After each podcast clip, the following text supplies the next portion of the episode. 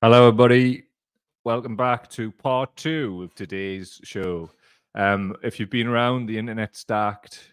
Um, so I'm trying again. I'm going to do the second half of the show now and probably put them out in two parts. And if you're listening to this on the audio, I don't actually know how many like swear words like are towards the end of part one but I'm not going to check and I'm just going to leave it there and then laugh me stones off at it myself in a bit. So enjoy yourself.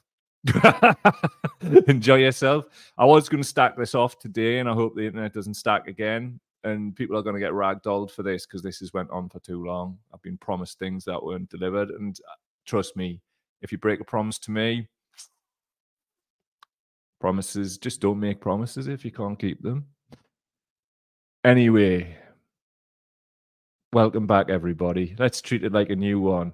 P-A-T-R-U-N.com forward slash cow daily for all of your supporting of the independent media needs. That's patreon.com forward slash cow daily. Also, you can get yourself into the patrons forum, which I love, to be honest. Absolute gang of cool people. Also, we do a fortnightly drop in after the cow daily on that Tuesday, which uh, we've had two, and it's great crack. So get yourselves along to that. But before then, stop saying history will judge them. Judge them now with judges. Whom? So basically, this is from Fact Check Politics, who did a nice little précis. So, what on earth is going on in the House of Commons? Labour gets 17 opposition days per session. The SNP get three.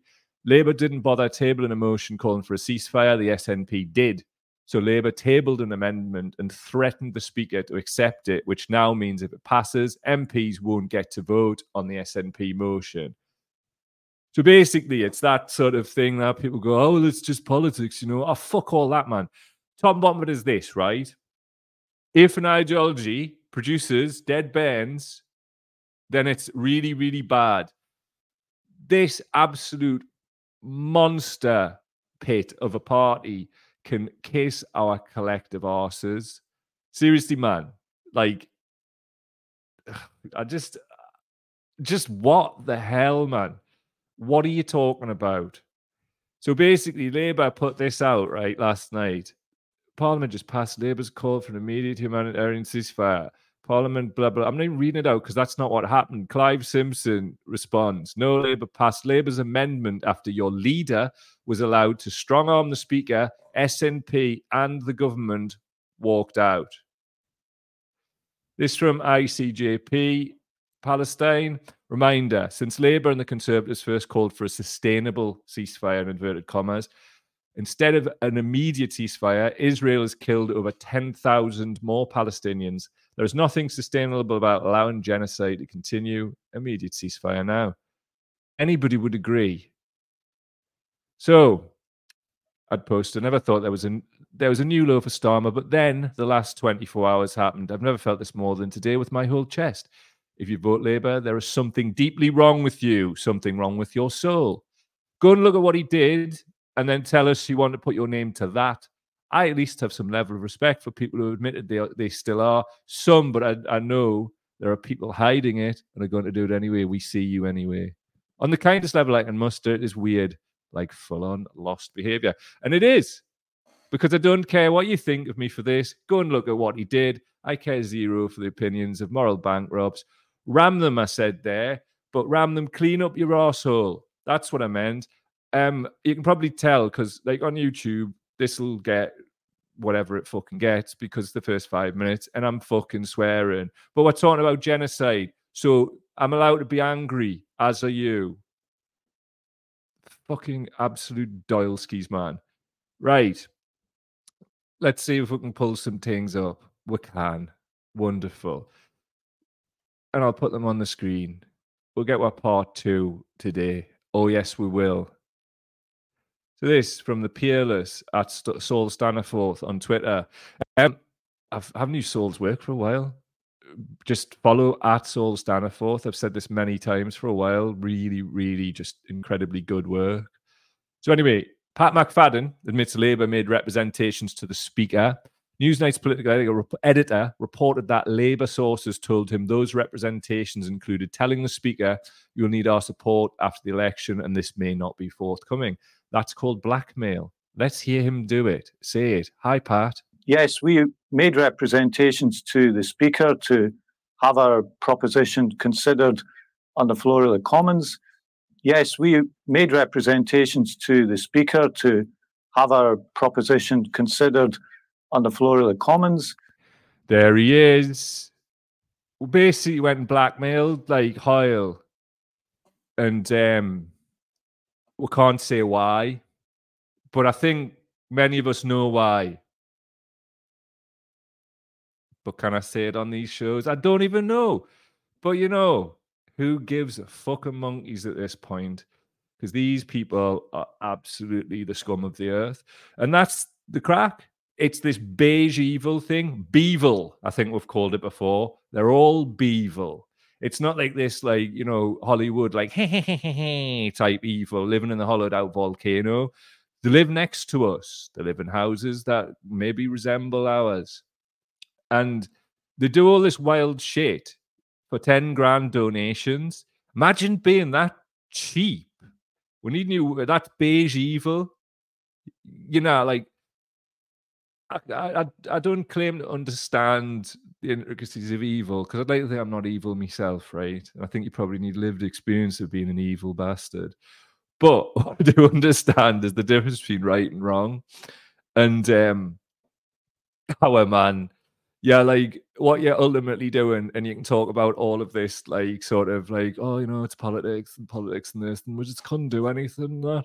Like, as we've seen there from ICJ Palestine, the longer you long this out, the more murder from a grand scale is happening.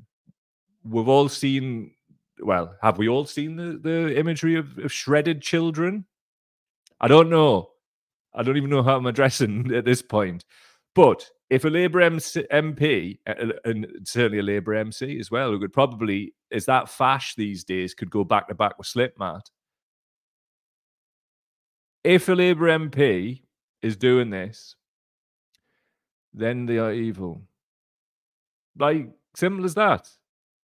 Like, um, why are people pissing about? Why are people calling this something other than what it is? It's straight up undistilled evil to, in a very concentrated way, using AI to try and murder an entire fucking population and then displace them. We all see this. International law is a fucking ass because it can tell like Israel to do whatever it wants and they're just not doing it. They're still occupying land from fucking decades ago that they were, they were told to leave. So fucking riddle me this, Grotbags. I, I appreciate I've amalgamated two face painted figures the Joker and Grotbags. Oh no, the Riddler. Is he even got a face paint? This is what happens when your internet goes down. You you lose out on your comic book figures. They're gone from me brain. Labour a bunch of fucking cunts, so aren't they really? And uh, I'll be hearing nothing from anybody come election time. Honestly, right? And I'm not just talking on my behalf. There's thousands, possibly more than that of us, right? When election time comes, it's going to be fucking savage. Savage. So prep yourselves because trust me, I'm hearing nothing about the party of genocide being somehow like better than the Tories. Shut your fucking mouths. Just fuck off, basically. So, um, what we will do here, my lovely friends, is actually before we I'm going to play out with a speech from Mhairi Black, who you just need to hear, and it's just going to be a really sad loss. And if you want to know why she's leaving Parliament, it probably won't surprise you, but please go and check that out. Um, I want to make sure we get this out today before any internet might go down. So anyway, sadly, I've got much more to say, but better to have Mhairi herself say this and not me in case it stacks, sadly, because obviously I'm better. Actually, we'll take some of your comments. Ari Andy Taylor, Ari to is beige evil a term for lesser of two evils, says Jacqueline. I suppose there's crossover, I. I suppose, but that all beige evil, really. I mean, like beige evil for me is more about like, you know, the type of people who they go to work, they go, like kids go to school, they pay the taxes, everything's fine. But then the like work they go to is the one where they're fucking gerrymandering the Speaker of the House of Commons, like so um the bill to stop the kids being killed doesn't happen. That's beige evil. And it's the stuff after the beige evil as well, which is also beige evil, where it's like, oh, you know, well, we tried our best, and like, oh, and then putting out lies on their fucking social media. Fuck off, man. Joanne says, I could sit and listen to Mhairi for hours. Well, please sit and listen to her for the next five minutes, my friend, because here she is. It's Mhairi Black saying the right thing. on the order paper since when the amendment has been proposed as on the order paper. The question is that the amendment now be made. Mhairi Black. Yeah, yeah. Thank you, Mr. Speaker. Now, I, I want to begin um, with something that Frankie Boyle actually said. And he pointed out that it makes no sense to say that the situation in Gaza is too complex for a ceasefire, because ceasefire is one of the oldest and simplest terms to understand. It means stop firing. Mm-hmm. In fact, it's so simple that it's actually designed to be heard and understood in the middle of a literal battle. So there is no middle ground when it comes to a ceasefire. You either follow the order or you don't. You either stop firing or you don't. Now, during the 2014 crisis, there was an estimated 2,251 Palestinian deaths. The then Prime Minister rightly called for an immediate and unconditional ceasefire. But if we fast forward 10 years to the current conflict, we have a death toll of nearly 30,000. And that's not including the bodies that have yet to be recovered from yep, underneath the rubble. Yeah, yeah. And yet, the very same man, now Foreign Secretary, is failing to support a ceasefire. And that number, uh, uh, nearly 70,000 people have also been injured. So, according to Amnesty International, the death rate in Gaza right now is one death every four minutes. It won't just be bombs that are killing Palestinians, it's poor sanitation and malnutrition as well now. We know that people are starving, people being reduced to eating grass and animal feed. In January last month, over half of all aid deliveries were denied access and could not get through to those who currently need it. Less than half of hospitals in Gaza are even partially functioning, and the few that are will quickly run out of supplies unless Israel allows aid through. Now, since 2008, Israel have refused entry to any UN agency individuals, which to me is a giant red flag in and of itself. But despite these attempts to shield themselves and hide from any accountability, we know that war crimes are being committed in Gaza. Churches sheltering hundreds of innocent Palestinians being bombed to the ground. There's been strikes against people in refugee camps and hospitals. Just earlier this week, there was reports that Israeli forces ordered the evacuation of a hospital only to start sniper fire on those who attempted to leave, leaving 2,500 folks still trapped in the hospital. Israel's own Minister of Defence said that there would be, and I quote, a complete siege on Gaza no electricity, no food, no water, no gas. Now, as the occupying power, Israel has an obligation under international law to ensure the basic needs of Gaza's civilian population are met. They are not doing that. Now, the International Court of Justice specifically directed Israel to take immediate and effective measures to enable the provision of basic services and humanitarian assistance. They are not doing that. Yet Israel still refuses to reinstate the water supply they so cruelly shut off months ago. Here, here. They're stopping medicine getting in, they're stopping food entering Gaza. And despite the growing likelihood of famine that they will have created, they still are not budging. Now, the actions of Hamas, let's be absolutely clear, they were horrific and unjustifiable. But as I said earlier to the shadow minister, The people of Palestine are not Hamas. Yeah, yeah, yeah. Israel's disproportionate and indiscriminate bombing of civilians, combined with everything else that we know, has got to be the very definition of collective punishment, Yes. which, as Yeah, we yeah. all know, is illegal under international law. It's a war crime. And this is why it's so important how this place responds. Because, in many respects, the ending of the violence in Gaza rests in the hands of the countries supplying the money and the weapons to Israel. Now, the arms trade treaty bans the sale of weapons where there is a concern that they may be used to breach international law. Well, given the International Court of Justice has found that there's a plausible risk that Israel is committing genocide, it is upon the UK to revoke all arms licenses and military equipment to Israel. Otherwise, we break the own treaties that we've signed up to.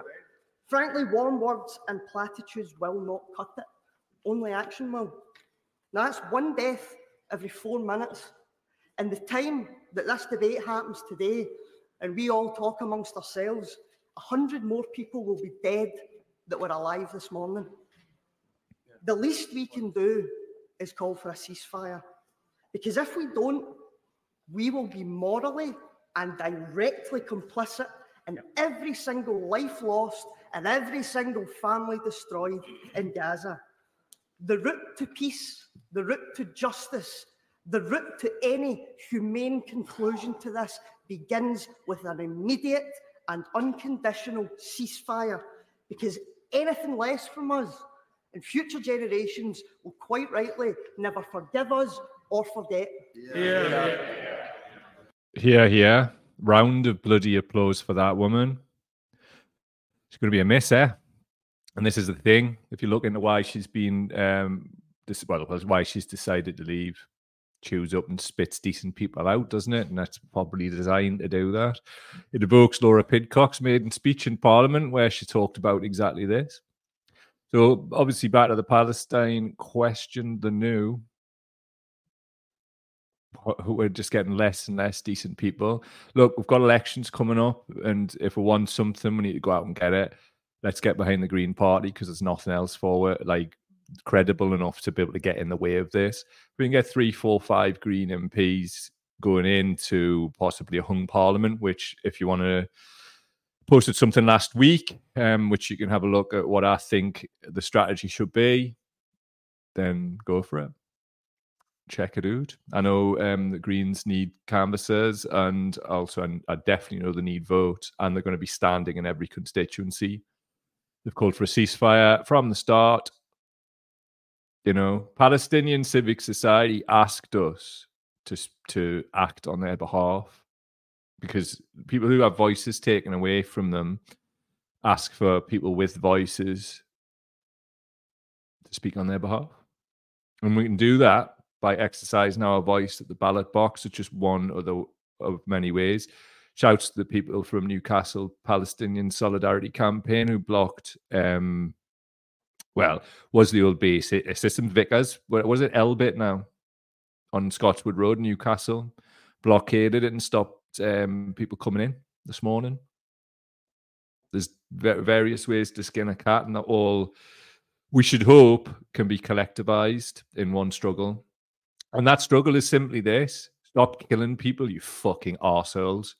Anyway, I'm going to go off and tell some people Al's about it because this internet situation's fucking unacceptable, yo. Anyway, much love to you all. I'll speak to you soon, yeah.